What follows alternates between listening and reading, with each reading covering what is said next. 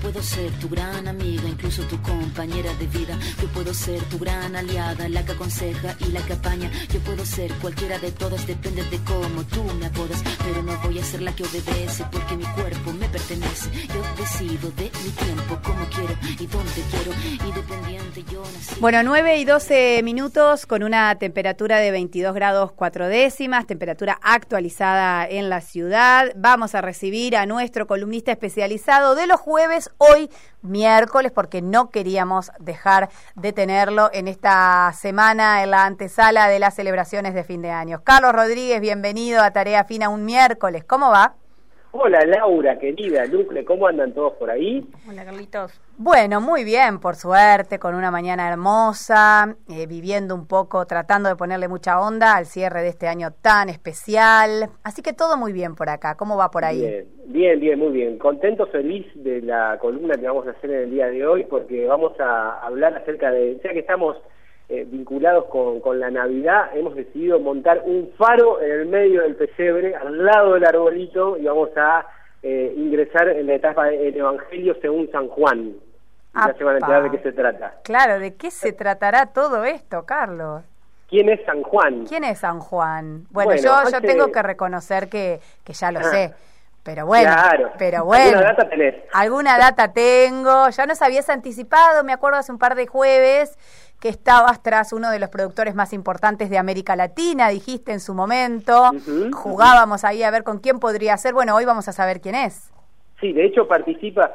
Acabo de ver, este, hace horas de terminar de ver la, serie Rompan Todo, que tanta polvareda ha levantado, mm. vinculada con la historia del rock latinoamericano, y Juan tiene una destacada participación, sobre todo en el capítulo final, cuando dice que el futuro del rock y de la música latinoamericana pasa por el lado de la mujer.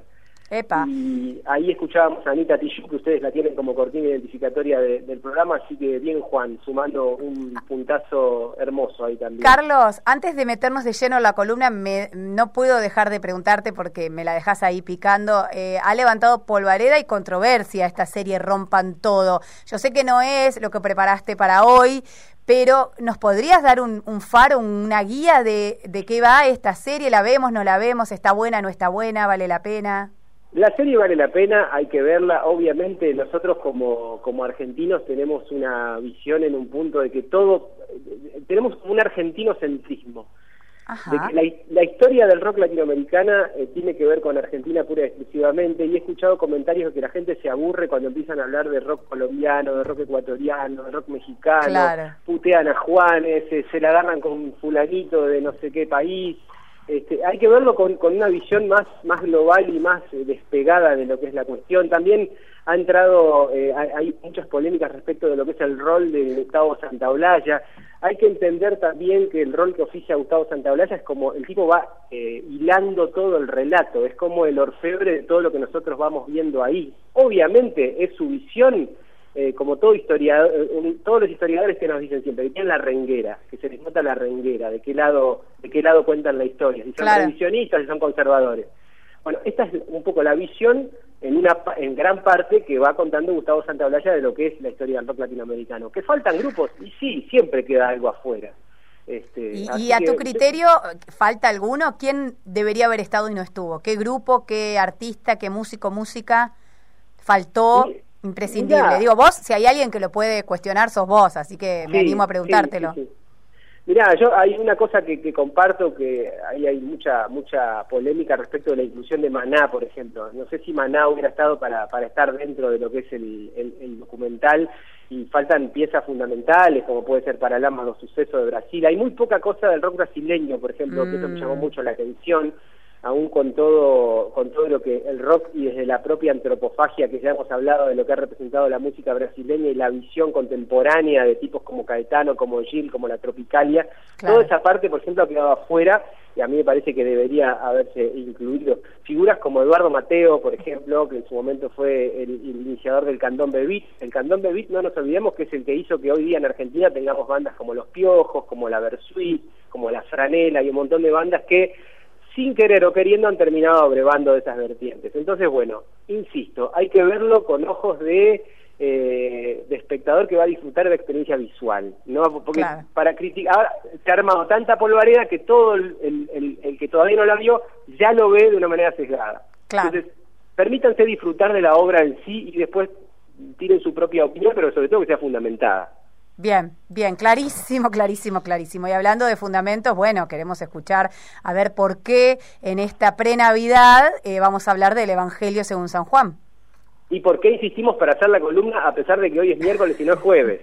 Bueno, eso ya sabemos los que te conocemos, Carlos, porque sos un fanático, un workaholic, un todo lo que se te ocurra y nosotras te seguimos el ritmo porque nos encanta y somos iguales. Y agradezco a Leo Zorrilla, que además me bancó la cabeza todo este tiempo, productor de, del programa de Tarea Fina, que fue quien eh, hizo la, edición que ustedes van a, oír a continuación, y, y, a Mauro, como siempre, en la parte, en la parte técnica. Bueno, te cuento, les cuento. Hace unos meses ahí intercambiamos algunos mensajes con, con Juan Campodónico, casualmente de él vamos a hablar, eh, respecto de su nuevo sitio web. Eh, a partir de, una iniciativa propia, el tipo decidió subir todo el contenido que lo involucra entre proyectos propios, producciones, bandas sonoras y DJ sets, eh, para que esté ahí, disponible y gratuito. Lo primero, lo primero que me surgió decirle fue es la Biblioteca de Alejandría Vuelta a Sonidos. Es que buena parte del radar contemporáneo de esta América invertida tiene que ver con este genio de laboratorio que desde hace varios años viene llenando de música inteligente y búsqueda genuina a los oídos de un par de generaciones. Montevideano, cosmopolita, satelital, le debemos el peyote asesino, le debemos bajo fondo, el mareo de Cerati, los ecos de Drexler, las anclas proyectadas ad infinitum de Cita Rosa, de Jaime Ross, de Lágrima Ríos. Vamos con él y nos va llevando desde un presente inquieto y amniótico en que conviven producciones todo el tiempo, entre lo nuevo de Zoe Gotuso, Pelota Chingó, coqueteos eh, concretos con el trap. Mira, en 2011 me tocó escribir sobre Campo, el disco debut de su proyecto más personal para la Rolling Stone Argentina. En aquella expedición Juan había puesto a cantar a una chica sueca en castellano casi sin saber el idioma, había incorporado la cumbia villera al banco de memoria de sus computadoras y había metido a los Jackson Five a hacer una pasantía en el taller de tambores del Lobo Núñez. Bendito regionalismo crítico, bendita antropofagia sonora, que no se apaguen las bombitas amarillas.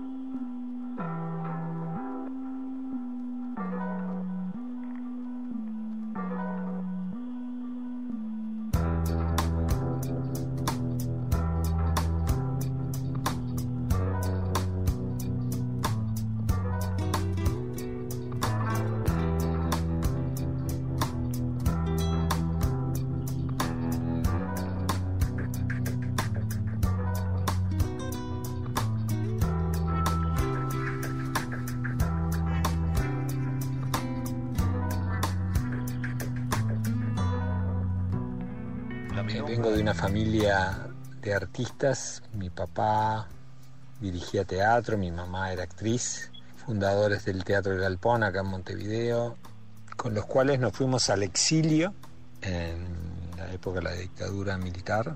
Nos fuimos a México, yo me crié en México y un poco en ese ambiente de la cultura de los uruguayos exiliados. Allá estaba el Teatro Galpón, Cita Rosa, Zabalero, Camerata Punta del Este. Bueno, había todo un ambiente en torno a los, a los exiliados y, un grupo cultural muy fuerte que a mí me sirvió de una influencia muy importante. Después cuando fui más grande eh, me interesé por la música y, luego me dediqué a la música profesionalmente. Al comienzo este, haciendo otras tareas, ¿no? dando clases. Eh, tocando en grupos de covers. Pero Peyote Asesino fue como el primer proyecto donde era artista, ¿no? Donde era una propuesta artística. Y a partir de ahí lo interesante de Peyote es que me abrió las puertas a un montón de experiencias, desde tener una banda con un perfil artístico hasta empezar a moverme profesionalmente en la música, conocer este, cómo funcionaba, conocer, eh, bueno, en ese momento conocí a Gustavo Santaolalla, que él produjo nuestro segundo disco de Peyote, de Raja. No, no ser el hombre nuclear si todavía no tenés celular. Como el manco de lepanto, no soy un santo y sé que si me caigo no me levanto. Qué pavada extrañar tu frazada y tu careta de cachel desacomodada.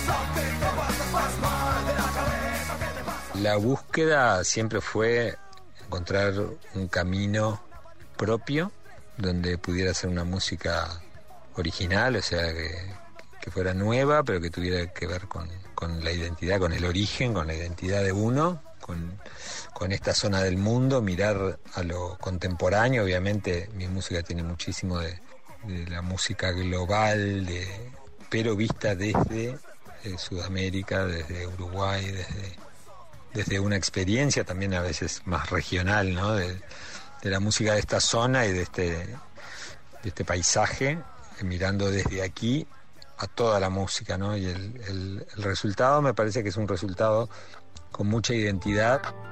Hijo de inmigrantes rusos casado en Argentina con una pintora judía, se casa por segunda vez con una princesa africana en México.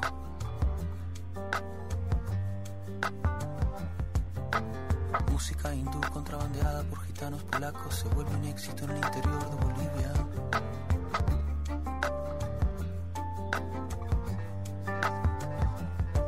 Cebras africanas y canguros australianos en el zoológico de Londres.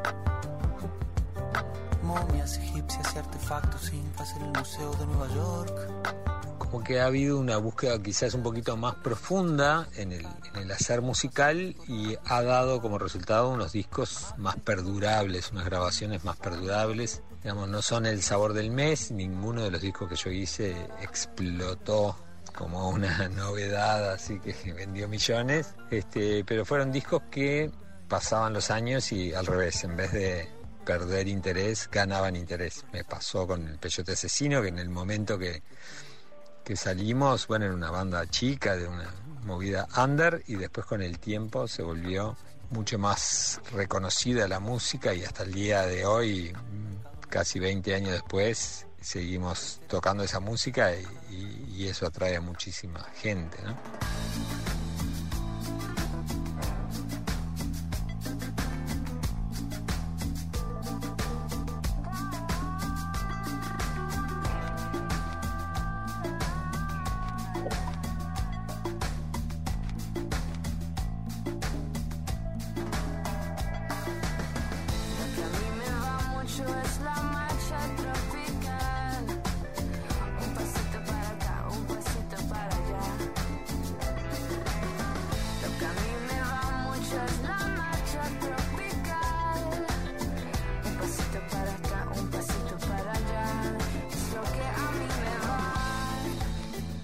Los discos de bajo fondo, los discos de Drexler, de hecho, por ejemplo, algunos de esos discos hoy en día son considerados como que marcaron un, momento interesante.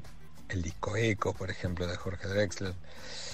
Hace poco trabajé con Zoe Gotuso y Zoe apareció, que es una chica muy joven, es una veinteañera, y apareció a buscarme porque leía mi nombre en la tapa, en la contratapa de los discos de, de muchos discos que había en su casa, ¿no? Cuando era pequeña. Estaba queriendo recuperar algo de ese espíritu que estaba en esos discos y que no, que con el paso del tiempo no había pasado, no había quedado obsoleto. Son discos bastante atemporales, grabaciones y músicas bastante temporales.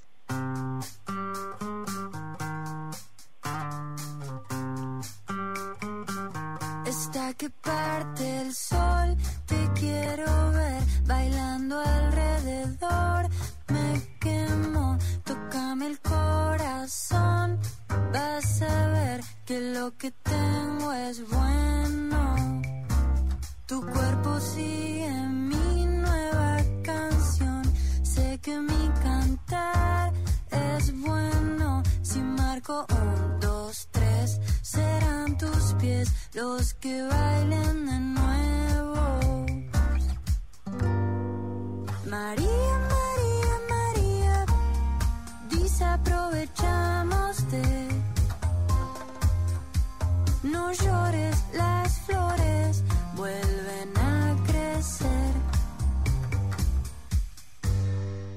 Eh, sí, trabajé con Jaime Ross en, en un par de ocasiones la música de Jugadores con Patente, una película de Fede Lemos, un documental grabé con, con algunos de los integrantes de los grupos que arma Jaime, con algunos burguistas, y bueno, intercambiamos con él ideas, armamos cosas, estuvo muy bueno.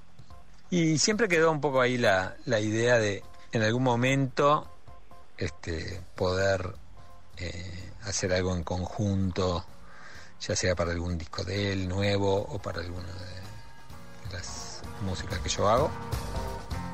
Asaltante soy, flor perenne que adornó bello jardín, fuente y luz, se hace recuerdo cual perfume sutil. Surgiendo desde el fondo del alma, es una etapa que será agua sin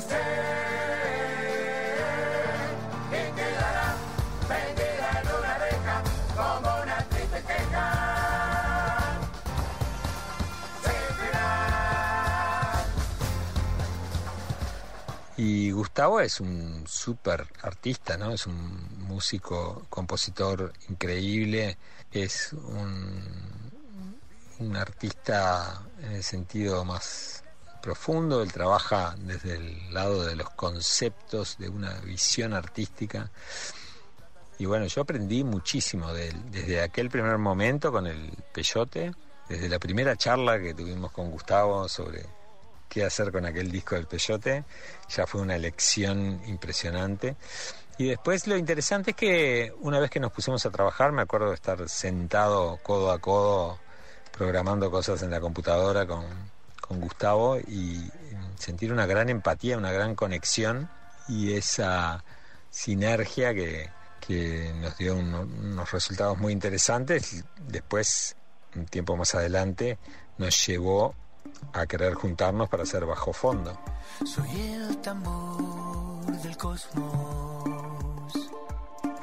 Soy el espejo negro en el cielo. Soy el desierto rojo. Soy el espacio y soy el tiempo. Soy un espejo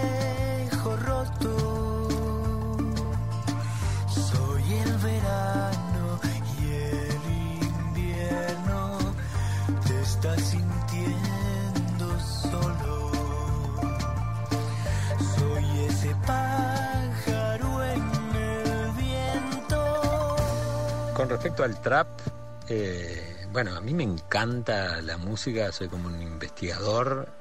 Me encanta hasta la música que no me gusta. me gusta investigar por qué, cómo funciona, qué quiere decir, qué sentido tiene. Me gusta la parte sociológica de la música.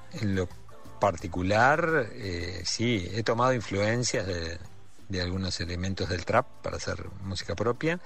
Y ahora en concreto estoy trabajando, produciendo una canción para Pequeño 77, es un artista de trap uruguayo muy conocido. Y también estamos haciendo una colaboración con Bajo Fondo, con un artista de trap argentino, eh, pero bueno, todavía es una sorpresa, no puedo develar el nombre.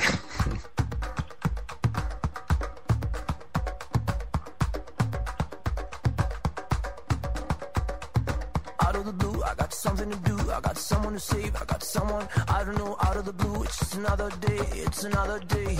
Everything alright. My brothers and sisters, I admit I'm misfit. I'm gonna stunt tonight. Break the ice, another brick on the wall. Step from the word, just said it's obscene to be naked forever. We sang it together, so hard to forget it. This isn't a breakthrough, it's just a warning. I'm addicted to heartbreaks. I'm addicted, addicted, addicted. I'm addicted to heartbreaks. I'm addicted to heartbreaks. I'm addicted, addicted, addicted. I'm addicted to heartbreaks.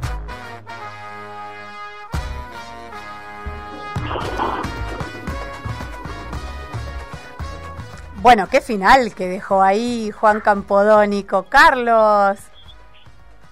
Viste, tremendo, tremendo anuncio. Se viene un fit ahí con, con algún trapero eh, argentino que ya nos estaremos enterando de quién es. No, Quiero vos ya sabés o no. Eso, eso, eso, eso. Quiero arrancarte con cariño, sin violencia, el dato, Carlos.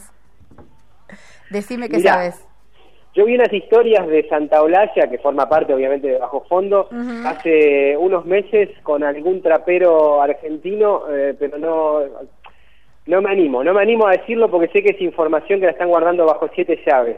Este, Pero Enzo, decilo, si quién nos está escuchando, nadie. ¿Vos te imaginás que no nos va a estar escuchando ni Santa Olalla, ni Juan Campodónico? Puede llegarles el audio después, por supuesto, pero, o sea, a ver una pista, una pista para la gilada, que mira, una alegría fin de año, Carlos, mira con qué poco nos conformamos. Mirá, me juego que va a ser Catriel, de hecho Catriel pasó por la por nuestra columna. Sí, lo recuerdo. Dice que nombraba a Pequeño 77, que Pequeño 77 junto con Catriel fueron los protagonistas Sí, de la columna en que tuvo, y sin saber uno del otro, habían atendido a, a Justin Bieber desde acá, desde el Río de la Plata. Sí, efectivamente, así es. Así Pues- que me juego que es Catriel. Que viene por ahí, por Catriel. Sí, sí, sí. Bueno, bueno, vamos a estar atentas a ver si, si la pegamos con los pronósticos fin de añeros, Carlos. Sí, sí, seguro. Bueno, nos encantó. La verdad que celebramos, escuchamos atentamente este lujo que nos trajiste para cerrar. No voy a decir el año porque todavía nos queda una más en la semana que viene, que también vamos a estar saliendo el miércoles y con esa sí vamos a estar cerrando el año, pero me parece que estás picando en punta para lo que va a ser el año que viene. La pregunta es, ¿renueva contrato Carlos Rodríguez con tarea fina para el año que viene? ¿O Pero se mirá el, com- el compromiso al aire que me pone. mujer. Exactamente, al aire te lo hago, porque yo no me ando con chiquitas.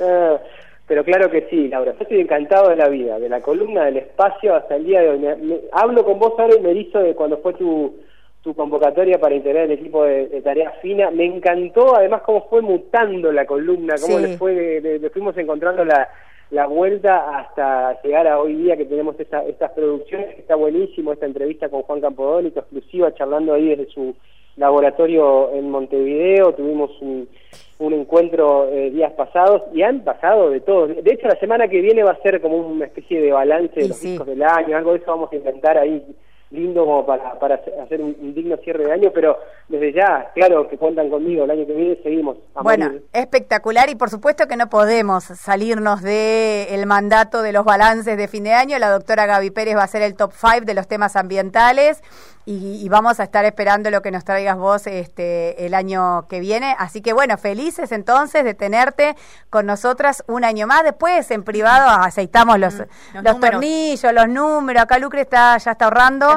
Para Sí. poder pagarte el año que viene. Así que vamos a, vamos a romper el chanchito si hace falta, pero a toda costa te queremos tener porque nos encanta, nos encanta que nos hayas acompañado, que formes parte de este equipo que nació este año y que vamos a seguir poniéndole todo lo mejor para el año que viene. Nos encontramos el miércoles, Carlos, un abrazo enorme. Les mando un abrazo enorme y ya las pongo en contacto con mi abogado. este, Ah, con para el cierren abogado. cierren- sí. Te quiero contar que mi abogado, ¿sabes quién es?